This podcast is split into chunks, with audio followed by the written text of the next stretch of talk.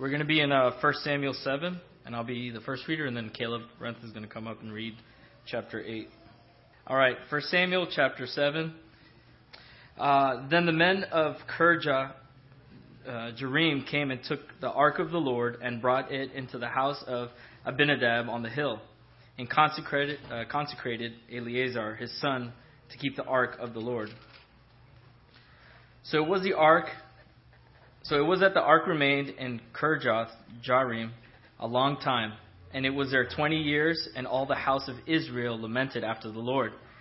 Then Samuel spoke to all the house of Israel, saying, If you return to the Lord with all your hearts, then put away the foreign gods and the Asheroths from among you, and prepare your hearts for the Lord, and serve him only, and he will deliver you from the hand of the Philistines.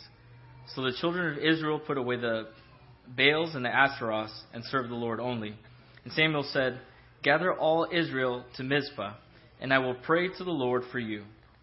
So they gathered together at Mizpah, drew water, and poured it out before the Lord. And they fasted that day, and said there, We have sinned against the Lord. And Samuel judged the children of Israel at Mizpah. Now, when the Philistines heard that the children of Israel had gathered together at Mizpah, the, Lord, the lords of the Philistines went up against Israel. And when the children of Israel heard of it, they were afraid of the Philistines. So the children so the children of Israel said to Samuel, Do not cease to cry out to the Lord our God for us, that he may save us from the hand of the Philistines. And Samuel took a suckling lamb and offered it as a whole burnt offering to the Lord. Then Samuel cried out to the Lord for Israel, and the Lord answered him. Now, as Samuel was offering up the burnt offering, the Philistines drew near to battle against Israel. But the Lord thundered with a loud thunder upon the Philistines that day, and so confused them that they were overcome before Israel. And the men of Israel went out of Mizpah and pursued the Philistines and drove them back as far as below Bethkar. Then Samuel took a stone and set it up between Mizpah and Shen, and called its name Ebenezer, saying, Thus far the Lord has helped us. So the Philistines were subdued, and they did not come any more into the territory of Israel and the hand of the Lord was against the Philistines all the days of Samuel. Then the cities which the Philistines had taken from Israel were restored to Israel, from Ekron to Gath, and Israel recovered its territory from the hands of the Philistines. Also, there was peace between Israel and the Amorites. And Samuel judged Israel all the days of his life. He went from year to year on a circuit to Bethel, Gilgal, and Mizpah, and judged Israel in all those places. But he always returned to Ramah, for his home was there. There he judged Israel, and there he built an altar to the Lord. Chapter 8 Now it came to pass when Samuel was old that he made his sons judges over Israel. The name of his firstborn was Joel, the name of his second Abijah. They were second they were judges in Beersheba. But his sons did not walk in his ways, they turned aside after dishonest gain, took bribes and perverted justice. Then all the elders of Israel gathered together and came to Samuel at Ramah and said to him, Look, you are old, and your sons do not walk in your ways. Now make us a king to judge us like all the nations. But the king displeased Samuel when they said, Give us a king to judge us. So Samuel prayed to the Lord. And the Lord said to Samuel, Heed the voice of the people and all that they say to you, for they have not rejected you but they have rejected me, that I should ter- that I should not reign over them, according to all the works which they have done since the day that I brought them up out of Egypt, even to this day, with which they have forsaken me and served other gods, so they are doing to you also. Now therefore heed their voice, however you shall solemnly forewarn them, and show them the behavior of the king who will reign over them so Samuel told all the words of the Lord to the people who asked him for a king. And he said that this will be the behavior of the king who will reign over you.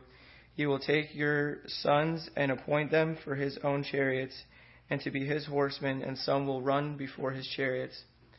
He will appoint captains over his thousands and captains over his fifties. Will set some to plow his ground and reap his harvest, and some to make his weapons of war and equipment for his chariots. He will take your daughters to be perfumers, cooks, and bakers. He will take the, the best of your fields, your vineyards, and your olive groves, and give them to his chariot, to his servants. And he will take a tenth of your grain and your vintage and give it to his offerings, to his officers and servants. And he will take your male servants, your female servants, your finest young men, and your donkeys, and put them to his work.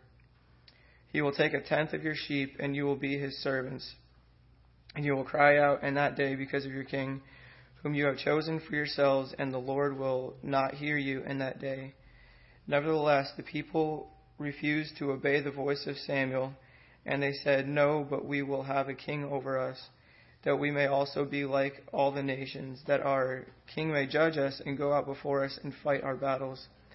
And Samuel heard all the words of the people, and he repeated them in the hearing of the Lord. So the Lord said to Samuel, Make them a king. And Samuel said to the men of Israel, Every man go to his city.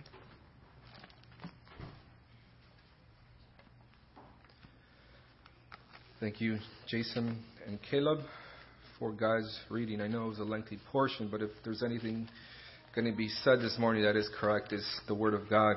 Let's look to the Lord for guidance. Our gracious Lord and our Father, we're so thankful to be here this morning to remember Thy Son, the Lord Jesus Christ, for His great work on Calvary's cross for the salvation of our souls. We ask that His name would be glorified this morning.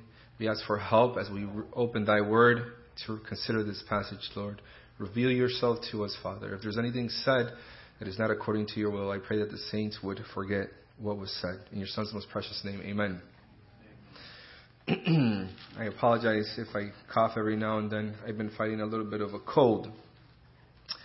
Uh, and we haven't been in the book of First Samuel for uh, a few weeks. So it would be just a quick refresher to realize where we're at at this point. The last time that we were in the book of Samuel, there was whole, that whole scenario with the ark of the Lord. It was captured by the Philistines. The Israelites went up to battle with the wrong mentality. They grabbed the ark as a token of, of luck, essentially, and they battled against the, the Philistines.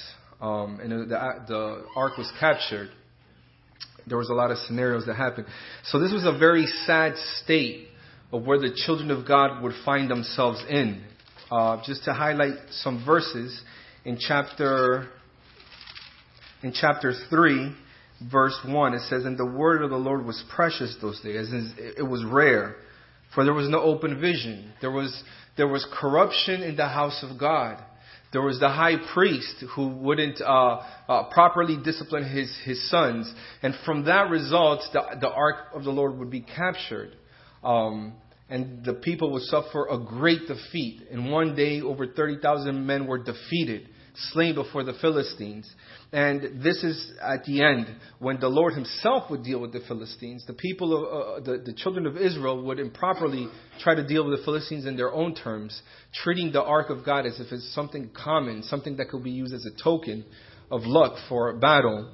And here, the Lord would deal with the Philistines. The Philistines captured this, this prized possession, the most uh, holy uh, vessel, article that the children of Israel had. And, uh, and you would read this, this uh, line over and over when, when the Philistines had the ark, and the hand of the Lord was heavy on the Philistines. The Lord would judge them. He would have his victory. Not the way that he would have wanted to have the victory, but the Lord would, will have the victory. And here we get to this passage of Kiriath Jearim, to, to this place, I should say. And uh, we, we read uh, really verse 7, I mean, chapter, chapter 7, verse 1 is basically the end of the previous uh, thought or thought flow um, of where the story went. So the ark came back to the men of Bethshemesh, and fool, foolishly, um, note how, what Scripture actually phrases it. It says that the inhabitants of Bethshemesh were now they saw the ark and they were happy, right? But in verse 19, they did something foolish. They looked inside the ark, which was something that was forbidden. And nonetheless, uh, this specifically was Levites. They knew the law of God. They knew how they, to, they were to treat this holy vessel. And they would look upon it, and the Lord would be uh, enraged towards them, and he would smite a number of them. And they were discouraged. They didn't know what to do with the ark, so then they would reach out to their neighbors in Kiriath Jearim, and they would gladly fetch up the ark. And, and um, in verse 1, where it would read, we don't know much of, about this Abinadab. I don't believe he's mentioned more in Scripture, or we don't even know if he's a Levite at this point. I'm assuming that he is a Levite, but that's just an assumption. It says that they consecrated his son and Eleazar.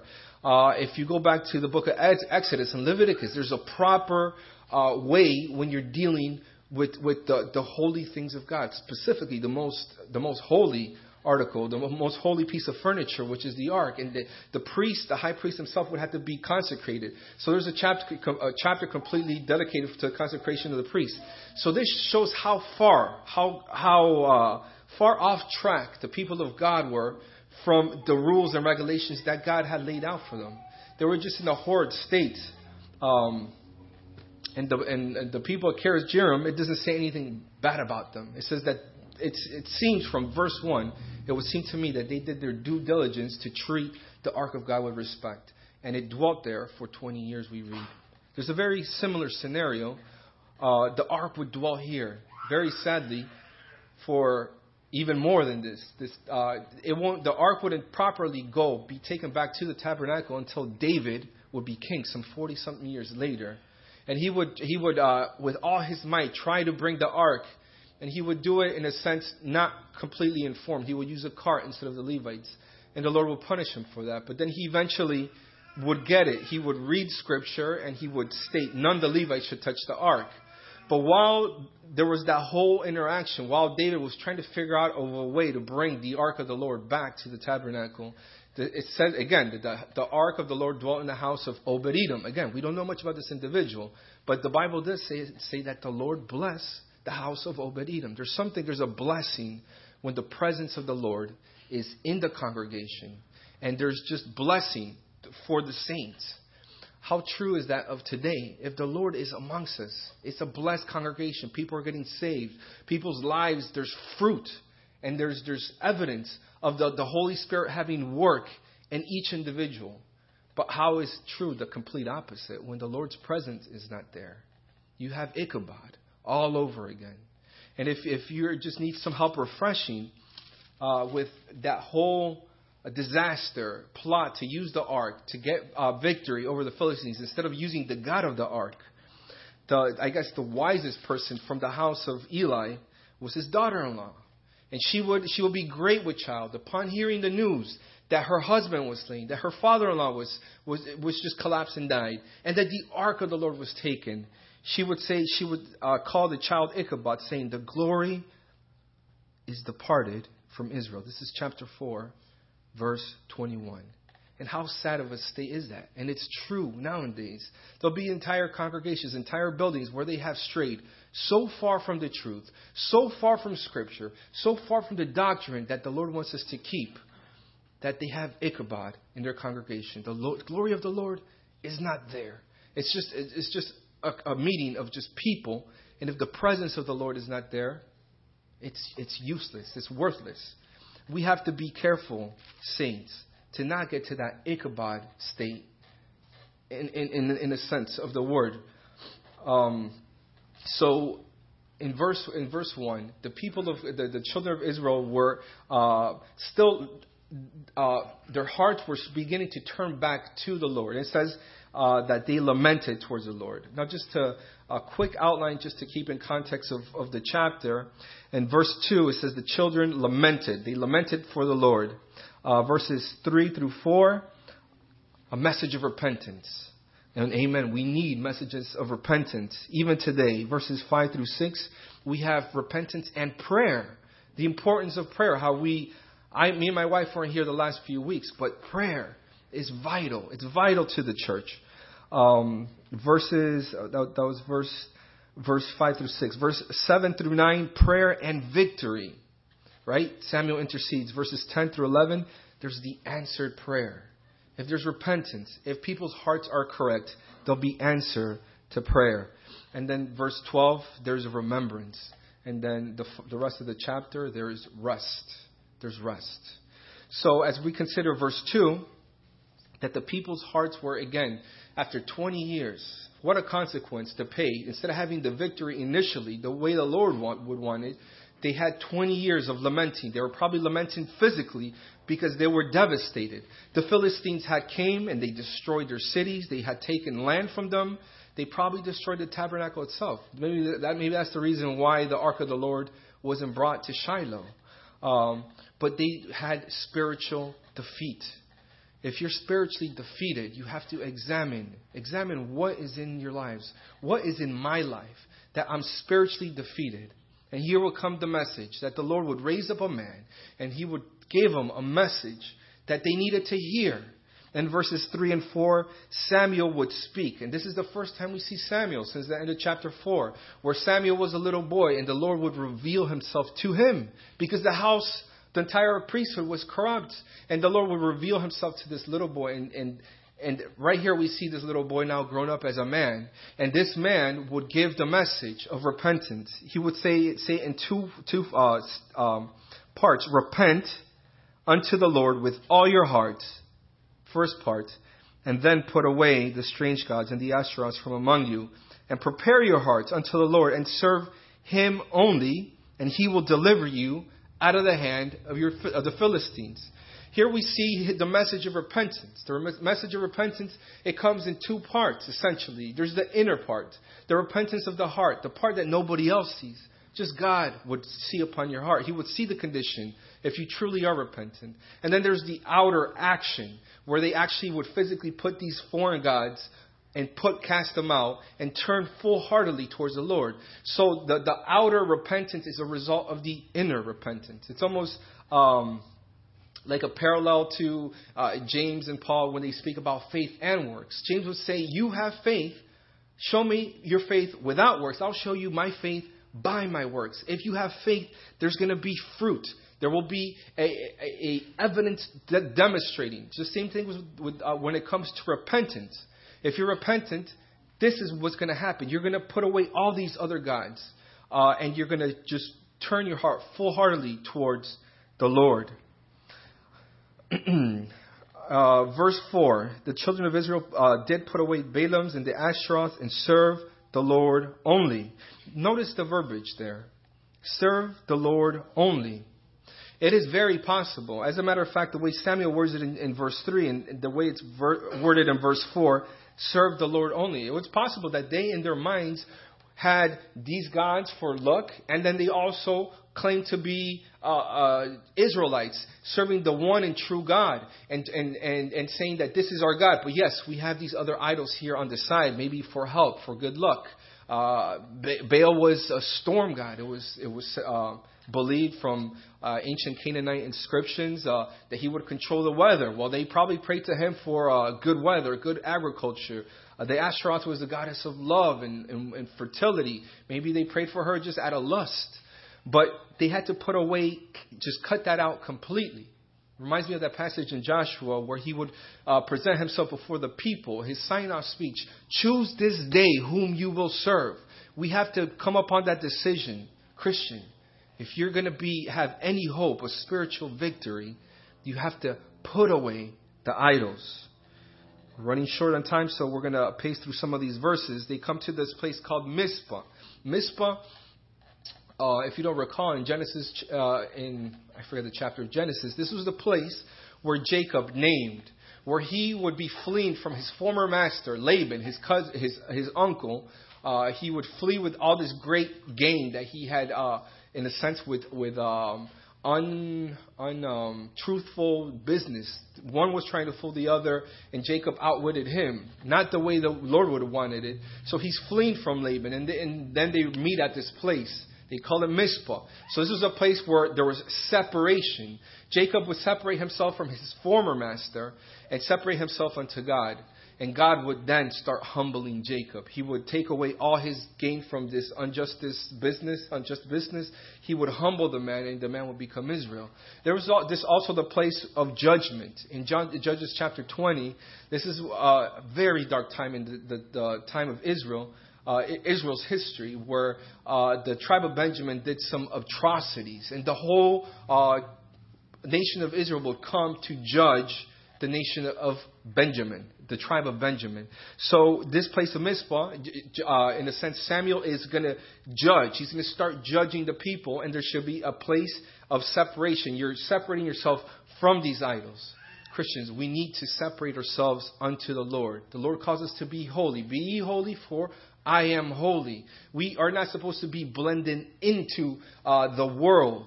Sad to see, we see that same scenario in chapter 8. Make us a king to be like other nations. That's not the Lord's plan, Christian.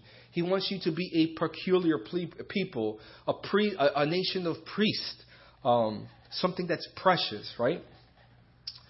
Uh, so they gathered the congregation in uh, verse 6. They basically they, they, they symbolize their repentance by pouring out water before the Lord. Um, in, in Scripture, water typically speaks of the Holy Spirit. I don't think this is the case here. I think this is uh, a symbol of them, how they lamented. They were pouring themselves out, pouring their hearts out before God. In the sense that they were weeping, and, and the, the water would just signify how, how lamented they were at this point. Um, a verse that um, I wrote down a verse that, that uh, goes well with this uh, passage. In, in Lamentations chapter 2, verse 19. Uh, interesting book, Lamentation. This is what they were doing. The children of God were lamenting. It says, Rise, arise, cry out in the night, at the beginning of the watches, pour out your heart like water before the face of the Lord. And we have to come. Repentance sometimes, us brethren, are, are sometimes box and we we don't want to show too much emotion. We don't want to we don't want to be of that mindset. But no, sometimes our hearts need to cry out unto the Lord. We need to to physically show that emotion of of, of spiritual. Uh, we want to get back to the right place with the Lord. We want to establish that fellowship with God the Father through the Lord Jesus Christ once again. And this is uh, an, an act that the people were demonstrating before the Lord. Nonetheless, Christian, when you're getting right with God, when you're getting right in getting back into Scripture, getting your life together, when you're uh, submitting yourself to the Holy Spirit, the enemy will always come.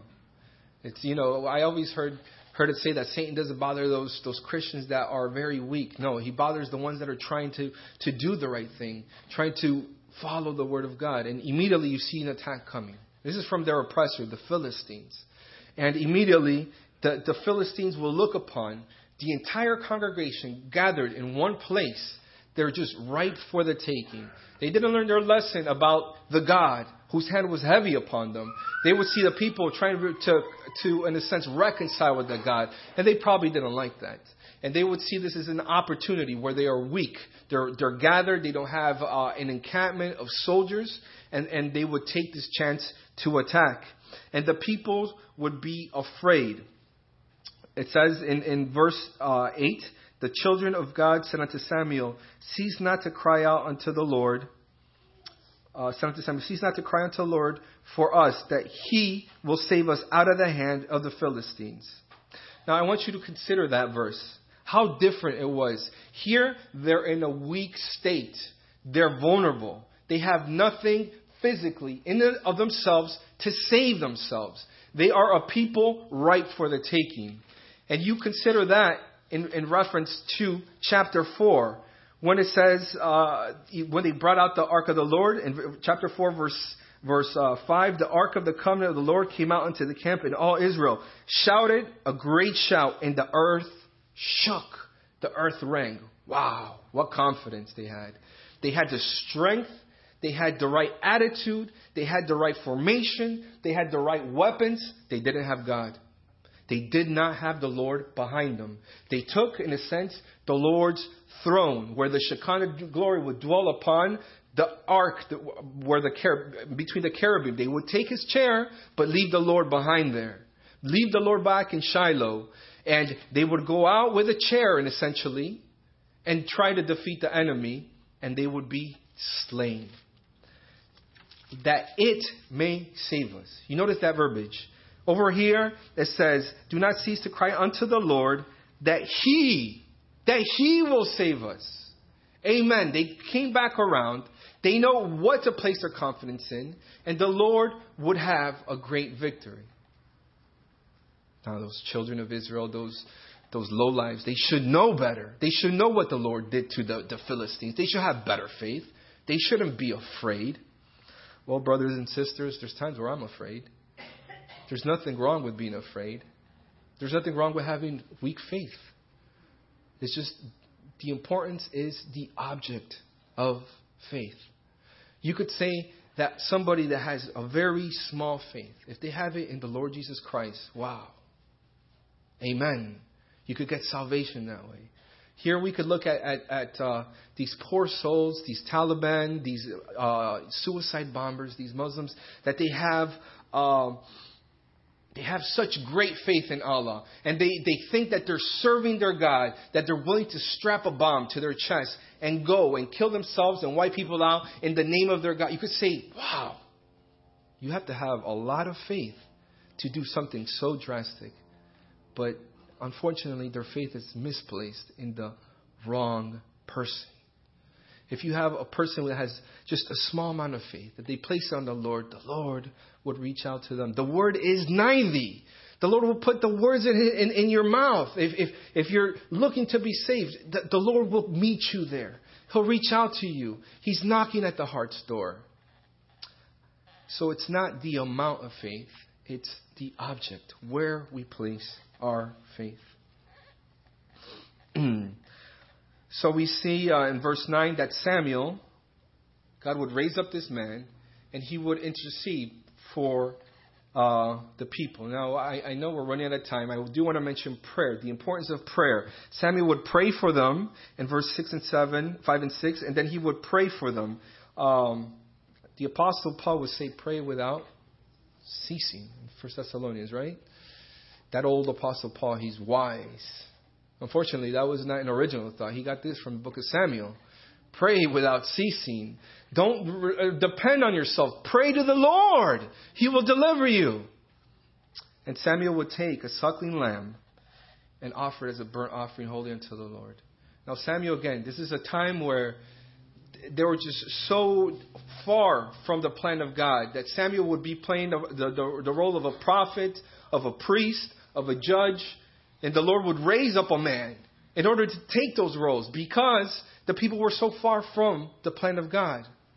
And how foolish, Brother Brian mentioned in, in the Lord's Supper, how foolish does it appear to the world, the plan of salvation? How foolish is, is a man hung on a cross?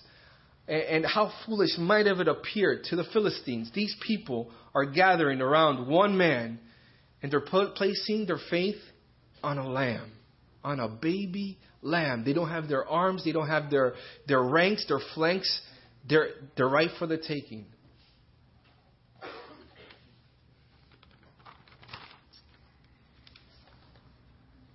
Here. Rather than misquote the verse, I rather just read the verse. For God hath chosen the foolish things of the world to confound the wise. God hath chosen the weak things of the world to confound the things that are mighty. The hymn writer would say, through weakness he over hell prevailed. Through death he won the day. Our uh, brother Malcolm likes to pray in the Lord's Supper. It's a beautiful prayer. He trampled his foes beneath his feet by being trodden down. And to the world and to the Philistine, it might have seemed so foolish that they're placing their hopes on this Lamb. And how we place our hopes on the spotless Lamb of God to save our souls. And they would come and they would meet God, the Creator. God has a sense of humor, doesn't He? The Philistines would worship Dagon and, and, and Baal. If Wikipedia is correct, one would be the son of the other, and, and Baal would be a storm god. Sometimes he's depicted in uh, ancient Canaanite uh, sculptures as, as, as somebody holding a, a little thunderbolt. Well, God showed them who's the God of thunder, who really controls the thunder, who really controls the rain. And he would go out and he would smite them. And then the people of God would join in and they would smite them and the land would be restored. And there would be peace. We're quickly out of time. And just worth mentioning um, this is 20 years before. before the, there's dear woman, one of my the most beautiful uh, spirits in the Bible, Hannah. She would she would lament towards the Lord. She wanted a son, not selfishly. She wanted a son to serve the living God, to be in a sense uh, a living vessel for the nation, to serve God. And, and the Lord would, would grant her petition. And, and she, he would come in a, a terrible environment. And, and, and, and Hannah, knowing that she promised that if you give me a son, I will lend him to the Lord all the days of his life. And, and Samuel, it says that he would judge the rest of his life. He was the last judge. And look at Hannah's prayer. If only the, the house of Eli would listen to Hannah's prayer 20 years before, there would be countless, thousands and thousands of lives saved, thousands of heartaches. The ark of the Lord would still be with the people. Verse 2 it says, There is none as holy as the Lord. Hophni and Phinehas didn't know that regarding the ark. The people of Bethshemesh didn't consider that regarding the ark. There is uh, neither is there any rock like our God. That Ebenezer, that that that Samuel would set up, that that that so far the Lord has helped us. He is our, our rock, something we could anchor our soul in, something that is, is uh, it's, it's worthy to put your trust in. Talk no more exceeding proud. Let not arrogancy come out of your mouth. The children of Israel were arrogant when they were going up against the Philistines. They thought they placed they, they misplaced their faith in an object instead of a person. For the Lord is God of knowledge, and by him actions are weighed. Uh, verse, verse 10 The adversaries of the Lord are broken to pieces. Out of heaven shall he thunder. Thunder. Imagine that. This, wo- this woman is prophesying in a sense of, of what the Lord could do for us. But the people wouldn't listen to her prayer. How much brothers and sisters, how much heartache and how much pain and, and, and, and hurt and time we, that we could avoid being lost if we just submit to the Holy Spirit, submit to the Word of God. Beautiful prayer. Um, we don't have time, but we're just going to summarize what happens in chapter 8 since it is part of the portion. So there's this remembrance. It's worthy to mention that there's this stone of remembrance. We remembered something this morning we remembered our Lord Jesus Christ. How he would come out, and Paul would, I mean, a, Pilate would, would present him before the people, and he would come out uh, in a purple robe and in a crown of thorns, and he would say, Behold the man. The man. When John the Baptist, in John, uh, the Gospel of John 129 would say, Behold the Lamb of God takes away the sin of the world. We have that Lamb. We have somebody that we have uh, this burnt offering that was presented before the Lord, who died once. Once. It was not a continual offering. Hebrews chapter 7 would say he could save them to the uttermost. He ever lives to make intercession for us. We have that rejected king. And for that, we go into chapter 8, the rejected king. In a sense, that's exactly what happened to God. They were rejecting his rule. Yes, there's consequences to some of the actions of Samuel, a godly man, but he failed, as we all do. And the people would ask for a king because his sons were unjust. And um, the theme, uh, in a, in a verse that you could apply to your Christian lives, a verse that you could make your own.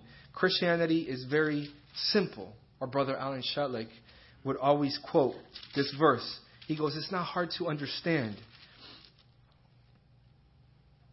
Chapter 2, verse uh, 30, it says, Be far from me.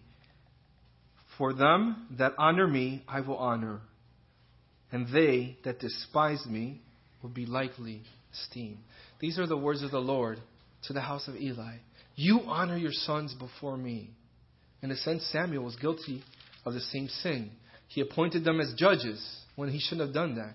They were unjust. They didn't have the great sin that Eli's sons had, but the people would not want them to rule, which was correct. But, this, but their mistake was give us a king that we shall be like the other nations. That's not what the plan of salvation is, brothers and sisters. We're not to blend into the world. We're not to be uh, conformed to the things of the world. We are to be a holy nation, something precious, The book of James, uh, chapter 1, it says that we are to be the, the first fruits. We're to be examples of what the Lord, what God can do in your life. And we're to be an example to the rest of the world that we want to be like that. We want to have what they have. We want to have that joy. We want to have that hope in this hopeless world. And then um, verse 6, 6 through uh, 9, God protests Israel's demand. In a sense, God doesn't really protest the demand. Samuel protests the demands, but here Samuel's pouring, basically pouring out what God has in his heart. And, and, and, and the Lord would say, Samuel, don't be offended. They have not rejected you, they've rejected me as their king. But nonetheless, he goes, warn them. And here is a good example of the Lord's sovereign will versus his permissive will. They want a king, we're going to grant them a king. Let them learn their lesson. And boy, did they learn their lesson through some of the, the atrocities that Saul committed. Um, and we could say that it wasn't out of the will of the Lord for them to have a king. Uh, Deuteronomy chapter 17. There's laws of what, when a king is to rule over them, how a king should be. And compare that with this, what this, this king will do. Verses 10 through 18. He will take, he will take, he will take, he will take, he will take. Do you want a king like that? No, that's not the way the king was described, the way the king should be back in the book of Deuteronomy. But how our rejected king was so contrast, so so different to the manner that this king was going to be. Our king, Jesus Christ, he would make himself of no reputation. He would humble himself. He would take the, the form of a bondservant, become obedient unto death, even the death of a cross he would say, I come, the Son of Man cometh not to be served unto, but to, to serve. I want a king like that. I do not want a king like, like the one that's about to come. Praise the Lord that we have Jesus Christ as our Lord and Savior, the one who came, comes, intercedes for us, who presented himself as the offering, as our spotless Lamb of God, without blemish, without spot. He offered himself for us. He saved us. He wants to rule our lives. And He gives all for us. And now, even now, to this very day, He's making intercession for you and for me. Let's look to the Lord. Our gracious Lord and our Father, we're so thankful for your word. We're so thankful for the beautiful uh, attributes and, and pictures we could learn of our Lord and Savior Jesus Christ. Oh, how we would have eternity just to, to get to know Him. And this is life eternal, that they might know Thee, the true God, and Jesus, whom Thou hast sent, Lord. We just ask that His name would be glorified this morning. In His name we do pray. Amen. Amen.